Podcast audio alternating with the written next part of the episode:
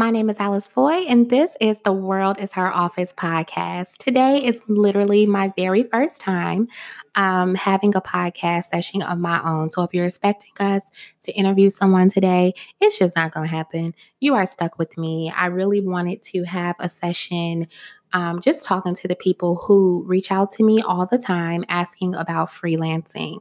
Um, if you are on social media, you will see a lot of people either talk about nine to five work or owning your own business, but there's a sweet spot right in the middle that I don't think enough people actually capitalize on. Um, so grab your notepad if you are interested in freelancing in some capacity. You definitely want to hear what I have to say. Um, speaking specifically about the event production space, um, and I'm sure that some of the information may transfer over into other markets as well. Um, so here it goes. If you are not already familiar with me, I, again, my name is Alice Foy. I am the founder and creator of Jane Ella Productions, Jane Ella and Company, and soon to come, The Digital Jane. Um, I have been working in events for almost six years now, and majority of that time I spent trying to figure out a way to get paid, honey, like wanting the right amount of flexibility and control over my creativity and it just never really coming to fruition the way that I envisioned. Um, and so I was introduced to the world of freelancing and I've been here ever since. Um, my first disclosure is that it can be very difficult. I would say that the first thing that you want to do is decide the exact contracts and types of businesses you want to work with. Um, a lot of what will happen with freelancing is a company will need help with their existing team over a period of time in order to execute something. So a company could pull me in for a month, a year, three months, six, nine months, whatever. it just really depends on the need. Um, and so it works great for me. I feel always felt like it gave me the opportunity to jump on teams execute, move on to the next thing, and always be able to kind of change up my workspace. I'm not committed to just one type of work or one type of event or just one team. By working with different teams, it gives me the opportunity to kind of, you know, have some flexibility that you may not have if you sign on right away with like an agency or a company that produces events. Um, so that's number one. Number two, I would say do your research. Find out exactly what freelancers or people who hold full time positions for the companies that you want to work with are making. Are they, you know what I mean? Are they making the same amount as what you would charge? Is it in the neighborhood? Are all the duties and responsibilities similar to what they're asking you to do? Of course, you know, um, you have the right to decide how much your time is worth and how much you want to be paid. But it's important that you come in from the gate understanding that, you know, and don't allow someone to dictate that to you.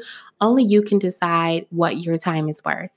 I have learned from experience that there are two different types of contracts some that are like task based meaning i could work 60 hours and i still have the same monthly flat rate and then there are some that are more um, hourly based. So you just have to find what works best for you. I prefer to work per task because no one owns my time. Um, in the in a course of a day i may need to jump on four or five different things. Um, and so working with an hour structure can be a blessing and a curse. It could be a blessing in a way where you can stack different projects as long as you're not overwhelming yourself or, um, you know, slacking on your duties. Um, allowing a company to hire you for a specific set number of hours or days gives you the opportunity to know exactly what to expect. And then there are also those contracts where you're hired per test. So it's like, you know, you don't really know how many hours it's going to take. And so that's a premium. Like, yo, if you hire me for that type of project, then you have to understand that it may only take me 20 hours, but I'm going to charge you for the unthinkable because I don't want to be left, you know, with my pants down. Is that a saying? I think so. But anyway, so um, that is just a couple quick things. You want to definitely want to decide the type of companies you want to work for, the type of contracts that you want, the length of contracts that you're going after, because it'll make it that much easier when you actually come to sit down and have negotiate negotiations. Um, another thing, understand what freelancing is. You know, I've had the opportunity to work with different teams, and some of them make me feel like I am right at home and I'm just another team member and I feel super included and, you know, super welcome. And then there are some teams that just kind of like aren't as welcoming as that. So they may treat you like a freelancer, like, mm, you don't have to come to the company lunch. Mm, nah, we don't really need you on this call. You know, you just, you really have to understand the dynamic of the team that you're working with. Because even though you're freelancing, I think it's still important to understand the company culture and, you know, the role that you play and the roles that other people play. How is their workflow? You know, are they micromanagers? Are they, you know, willing to let you work independently? Um, as they should, it's like, what is that flow and what is that process? Um, and that makes it very easy. The next thing I would absolutely say is money. Like, pay attention to your finances. I first moved to LA in 2016 and I made more money than I had made in Chicago on a contract. And over the course of that contract, I spent every single dollar that was made. I didn't account for taxes. I didn't account for a rainy day. I was like, oh, girl, this money is rolling in. I'm getting these delicious lump sums. I'm going to spend every single dollar that has my name on it. And I found myself in between contracts and in a hole. And that was probably the biggest wake up call. It's like you have to stash money for a rainy day because until you have a good rapport in the industry, even if you do, sometimes there could be two or three months' time when, you know, there just simply isn't anyone calling you for work. And so at whenever that happens, it's always time to get creative, get crafty, and find out, you know, how that money can be made taxes. We're just going to go briefly into taxes because, honey, I am traumatized. When it comes to your taxes as a freelancer, out of each and every deposit or quarterly, depending on if you use QuickBooks or what have you, you should be putting away self employment taxes, or if you have an LLC or an incorporation or an S Corp, whatever, you should be allocating the correct amount for taxes so that when the end of the year comes, it's not a surprise how much you owe and how much needs to be paid. Um, and I definitely think that's something that people just kind of mishandle a lot. You know, all the money that you make is not your money. Um, and it's very important, as I said, to plan for a rainy day, have your tax money ready, and be ready just in case, you know, a contract may not come directly following. Um, so those are just really quick, really easy um, things to follow. And people ask, Alice, how do I get into it? Like, how do I start? And there's no like easy way to answer that question. Um, a lot of the opportunities that I've been afforded have come from relationships. Just never posted online, never helped one to sign, never used.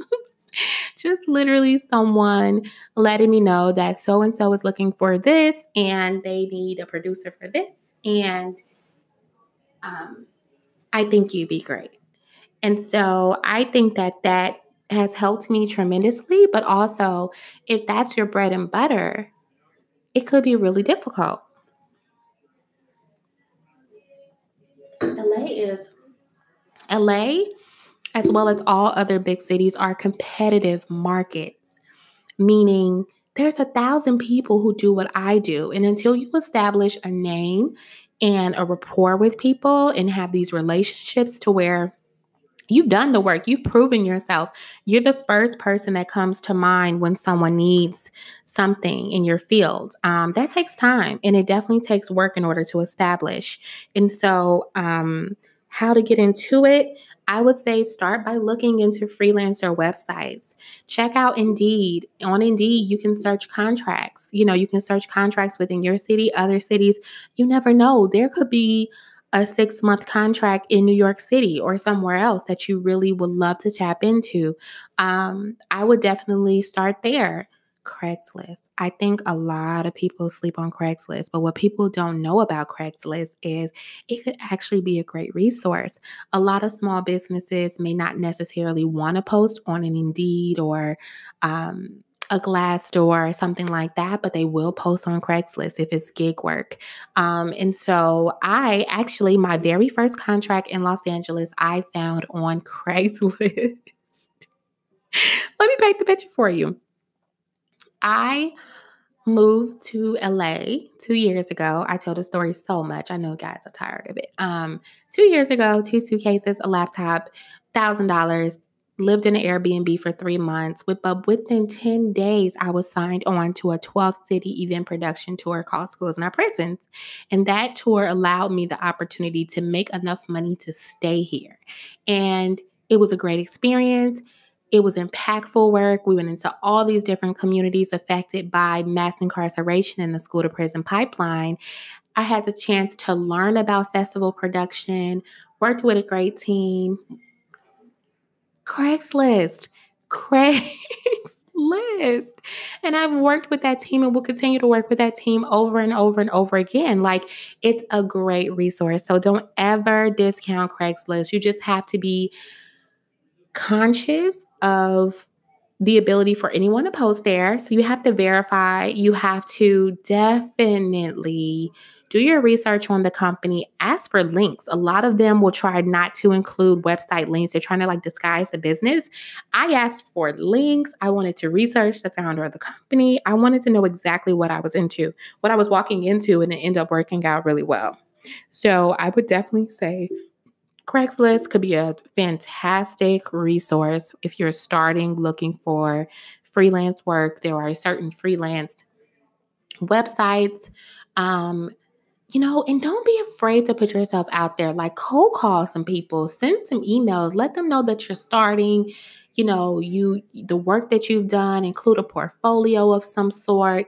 And you know, really don't be afraid. You never know. It could start as people just needing help in small capacity and then maybe that turning into something bigger at a later time um, and i think that that is the best way to approach it it has to be organic and you have to allow the space for that to happen i've never went the route of a temp agency or someone, um, some sort of agency like giving me work in that way, but I have signed contracts with companies to produce for them for periods of time. And that seems to work best for me for now. Um, and it frees up a lot of the stress as an entrepreneur. You know, we're always concerned about when's our next client going to come? Is the money going to be stable enough for me to scale? Like, what is that process going to look like? And as a freelancer girl, I can take a breath and just trust that I'm a part of a team that has steady and flowing business, that I am an asset. I'm ready to learn, I'm ready to listen, and that works best for me. It really, really, truly does. Let's talk about schedule, okay? Um, as a freelancer, I've always been able to work from home. I'm not required to go into any offices or anything like that unless it's a team meeting. But you have to have the right amount of discipline, the same as a business owner.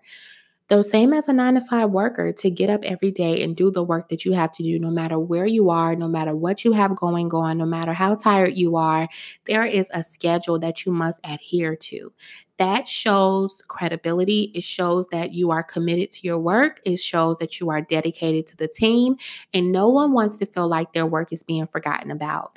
Um, I think that a lot of companies keep their employees in the office because they want to watch their money, like they want to see where their dollars are going.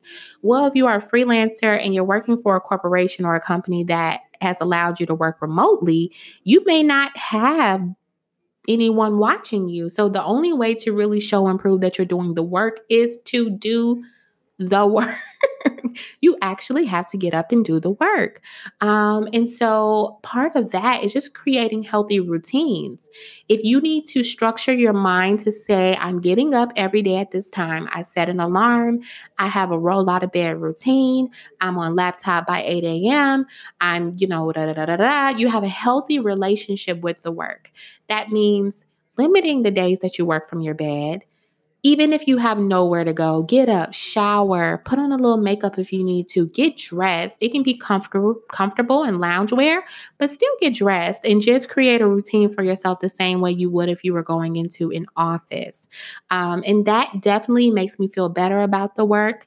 And working from home, if you don't do a lot of other activities and going and coming and things like that, it creates a sense of accountability and a separation from your lounging, relaxing time and your work time with the work that I do, I'm often required to be available around the clock or accessible if we're on production. And so I find that rolling my work into my life works best for me, but it won't work best for everybody else. You may want to compartmentalize, but for me, I could go to Target. I'll take my laptop. If I need to sit down at the table outside of Target and send an email, it's not a big deal to me.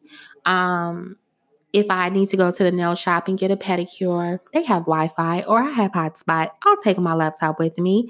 I want control over my time. I want to be entrusted in the work that I do, no matter what my life has thrown me that day, I still want my um, employer or contract, you know, the company that contracted me or whatever to feel like she'll get it done, right? She'll meet the deadline. And I always do. Um, and if I don't, communicating that I can't is very important. So th- these are just little notes. Um, you're not completely free of rules or responsibilities or codes and procedures or whatever. Some of the same structure that you may have in corporate, you may feel as a freelancer, and it just really depends on the company. And I think that you have to make sure that that is in alignment with what you're building or what you want to do in the capacity that you want to work. Um, and especially if you are planning to stack contracts of some sort. Let's see. Um, yeah, so what I know for sure is that if you want it, you can have it. If you're not sure how to get started, there is a way. I gave great tips. Um, if you still have questions, you know, I would love to schedule some calls and just answer questions as much as possible. I'm never in a space where I'm withholding information. I want as much, as many people as possible to know that you have options when it comes to your work and the way that you structure your life. You can work a nine to five if that works best for you. You can work a nine to five and you can have a side job. You can work a nine to five and have a part time. You can work a part time and freelance. You can freelance and work a nine to five. You can freelance and own a business. There is no restriction to the way in which you choose to work as long as you can manage it. So if you ever feel like you're not sure about the way in which you can manage to take on a project, think to yourself, what can I manage effectively and efficiently with the time that I have now? What can I take on that won't overwhelm me? Don't try to stack retainers. You know, what can you actually manage at this time in your life? And if it doesn't work for this time in your life, be willing to allow the person who's bringing you on to know that, hey, it doesn't work for this season, but you never know. You know, next season could be better. Um, so that's my talk today, honey. I just wanted to get on here a little bit different than the way that we normally do and have this conversation with you all about freelancing because a lot of people DM me, email me girl call me, text me. How do you get into that? How did you end up working with that client? How did you? Um, and it's you know it's it's an amazing opportunity.